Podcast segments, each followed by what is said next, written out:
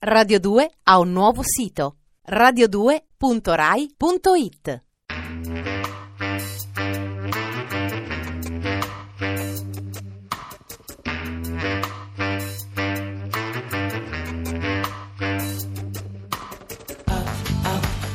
Alle 8 della sera, il racconto delle cose e dei fatti.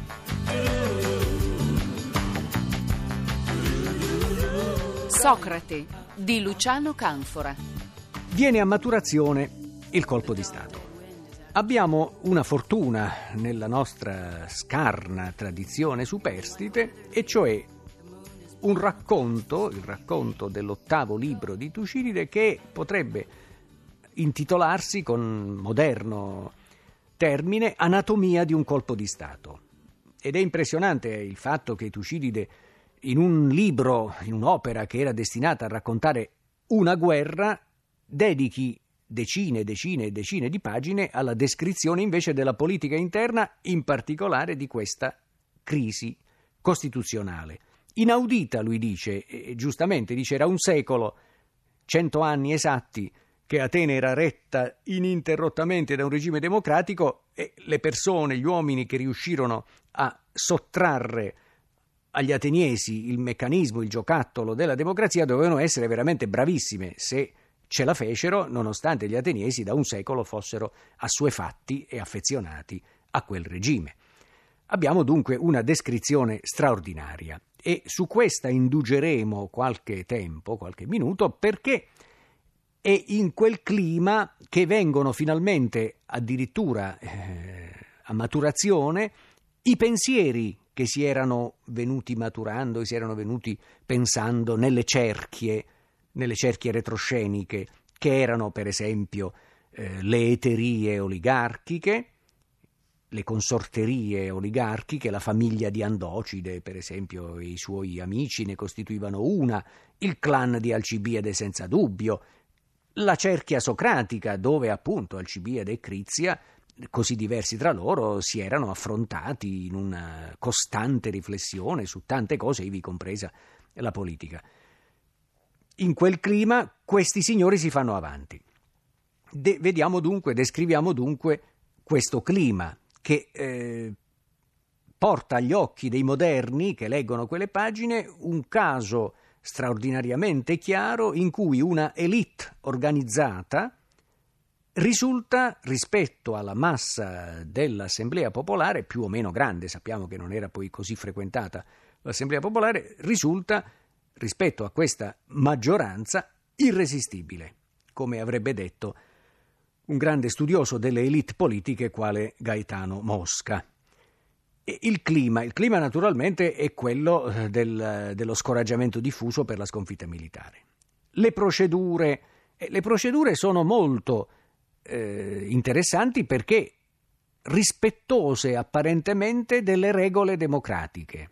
Tutte le decisioni che portano alla distruzione, alla messa in mora della democrazia, sono prese democraticamente, sono prese dall'Assemblea Popolare, che vota le decisioni che la esautorano, secondo procedure tutte regolari. Spesso quando si parla di colpi di mano che hanno portato a regimi autoritari, eh, si immagina che tutto sia avvenuto in un modo veloce e contro la volontà dei più. Quasi sempre è avvenuto facendo che la volontà dei più si orientasse nel senso desiderato da chi organizzava il colpo di mano. Questa eh, è l'esperienza del XX secolo, ma è l'esperienza della Atene di quei mesi. Siamo nel 411 e la decisione principale che viene fatta prendere dall'Assemblea è le cariche pubbliche non debbono essere più retribuite. Questo era un problema anche filosofico, anche Socrate si era continuamente chiesto ma le cariche pubbliche con che criterio si ricoprono, chi le ricopre, perché le ricopre, perché chiunque le può ricoprire, con quali competenze, eccetera, e si scontrava contro il fatto che il compenso per fare il giudice popolare o per assolvere a qualche altra funzione venisse dato a chiunque, rendendo possibile a chiunque di ricoprire quelle cariche. Se si toglie questo ingrediente, questo piccolo salario, che consente al quidam de populo di svolgere una pubblica funzione, è evidente che la democrazia viene colpita al cuore, perché allora soltanto chi avrà la possibilità economica per sua ricchezza personale, statuto sociale, eccetera, di dedicarsi alla politica lo farà, gli altri saranno tagliati fuori. Ed è l'Assemblea popolare che decide di abrogare il salario per le cariche pubbliche. L'altra decisione che prende a maggioranza l'Assemblea è che si elimina la figura giuridica del processo per illegalità. Il processo per illegalità era una garanzia. Se io vado all'Assemblea e propongo che sia abrogata la Costituzione democratica, uno si alza e mi eh, porta sotto processo per illegalità, perché è illegale proporre una legge, un decreto che abroghi il regime esistente. Ma se io elimino la figura giuridica del processo per illegalità, io posso consentire che si aprano eh, proposte eh, sempre più radicalmente antitetiche all'ordinamento democratico senza che nessuno possa portarmi in tribunale. E infatti, varata la proposta che non esiste più il processo per illegalità, si avanzano le eh, suggestioni che diventano poi norma, secondo cui la cittadinanza è ristretta soltanto a 5.000 persone, che la, eh, la Boulé, il Senato, viene sciolto e se ne forma uno straordinario. Tutto questo sarebbe stato travolto con dei processi per illegalità e invece il processo per illegalità non esiste più, perché l'Assemblea Popolare ha votato che non esiste più. La democrazia che si suicida in quel caso.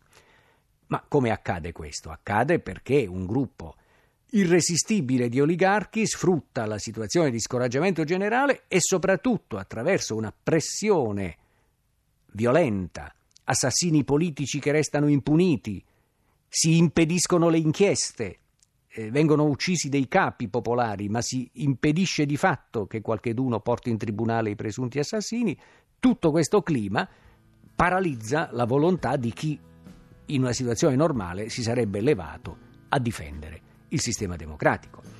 Ecco perché l'assemblea si suicida.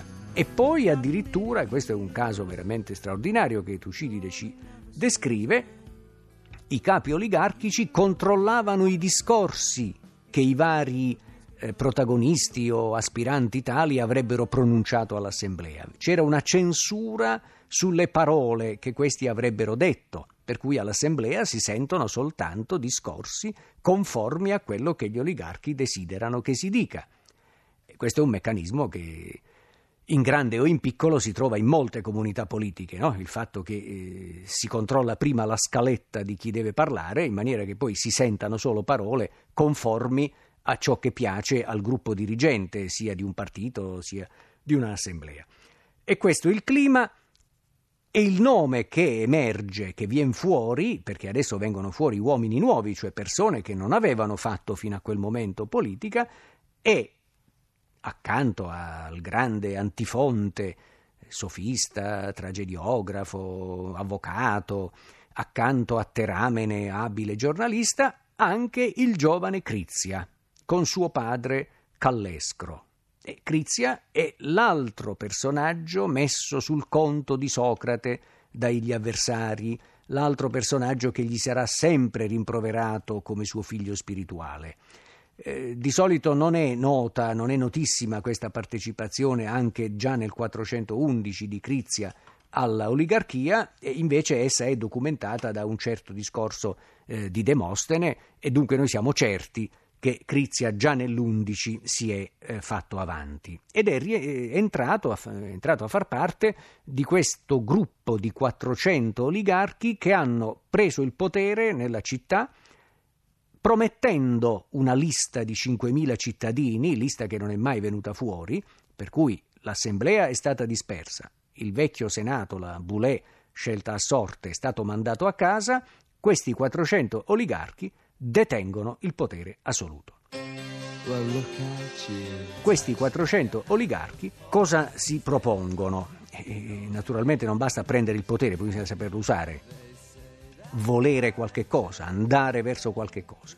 La, la promessa che loro ritengono di poter fare e sulla quale poi ottengono anche un certo consenso, evidentemente, perlomeno tra i frequentanti dell'Assemblea, è la pace subito, cioè finiamo la guerra contro Sparta. Sparta era vista da questi uomini come eh, il luogo ideale del, del, buon governo, una sorta di patria spirituale, eh, almeno così la sentivano eh, gli oligarchi, e quindi la guerra contro Sparta è contro natura, bisogna fare pace con Sparta e loro tentano questo, da un lato. E dall'altro riscrivere le regole di partecipazione alla politica. E qui naturalmente eh, sarebbe il punto più interessante da affrontare, cioè che idee avevano, chi erano, cosa pensavano. E di questo sappiamo ben poco, sappiamo frammenti di informazione eh, che talvolta ci possono anche illuminare, tal'altra ci possono portare fuori strada. L'uomo più significativo di tutto questo gruppo, lo dice Tucidide che evidentemente li conosceva molto bene, molto bene, tanto che racconta passo passo tutto quello che pensavano, dicevano, eccetera, probabilmente era uno di loro anche lui, eh, l'uomo che davvero, eh, come dice Tucidide, da tempo, da molto tempo aveva mh, pensato, progettato l'azione e poi l'aveva portata a compimento, era Antifonte. Antifonte, eh, di lui noi abbiamo dei discorsi giudiziari che ci servono poco per capire il suo pensiero politico, no? l'avvocato in tribunale non parla il linguaggio suo, parla il linguaggio conveniente alla causa di cui si sta occupando. Invece c'è un frammento di un'opera sua filosofica intitolata Sulla verità, purtroppo un frammento, quindi come tale potrebbe essere interpretato in vari modi e non è un testo compiuto, intero, dove però si legge una critica ferocissima al carattere esclusivo della democrazia di tipo ateniese. Eh, l'accusa è che eh, gli ateniesi democratici, eccetera, sono eh, in realtà una consorteria che esclude figure estranee alla società democratica. La cosa viene detta in modo allusivo, con la domanda cosa differenzia un greco da un barbaro. Tutte e due respirano con le narici, parlano con la bocca. Cosa eh, differenzia, parrebbe di leggere nel contesto, ma è frammentario, un greco da uno schiavo? E la cosa poi è strettamente connessa perché schiavi e barbari spesso sono, eh, coincidono, insomma, gli, la buona parte dei, degli schiavi sono di origine non greca, quindi detti un po' razzisticamente barbari. Con questa riflessione, con questo tipo di riflessione, un antifonte che cosa eh, voleva significare?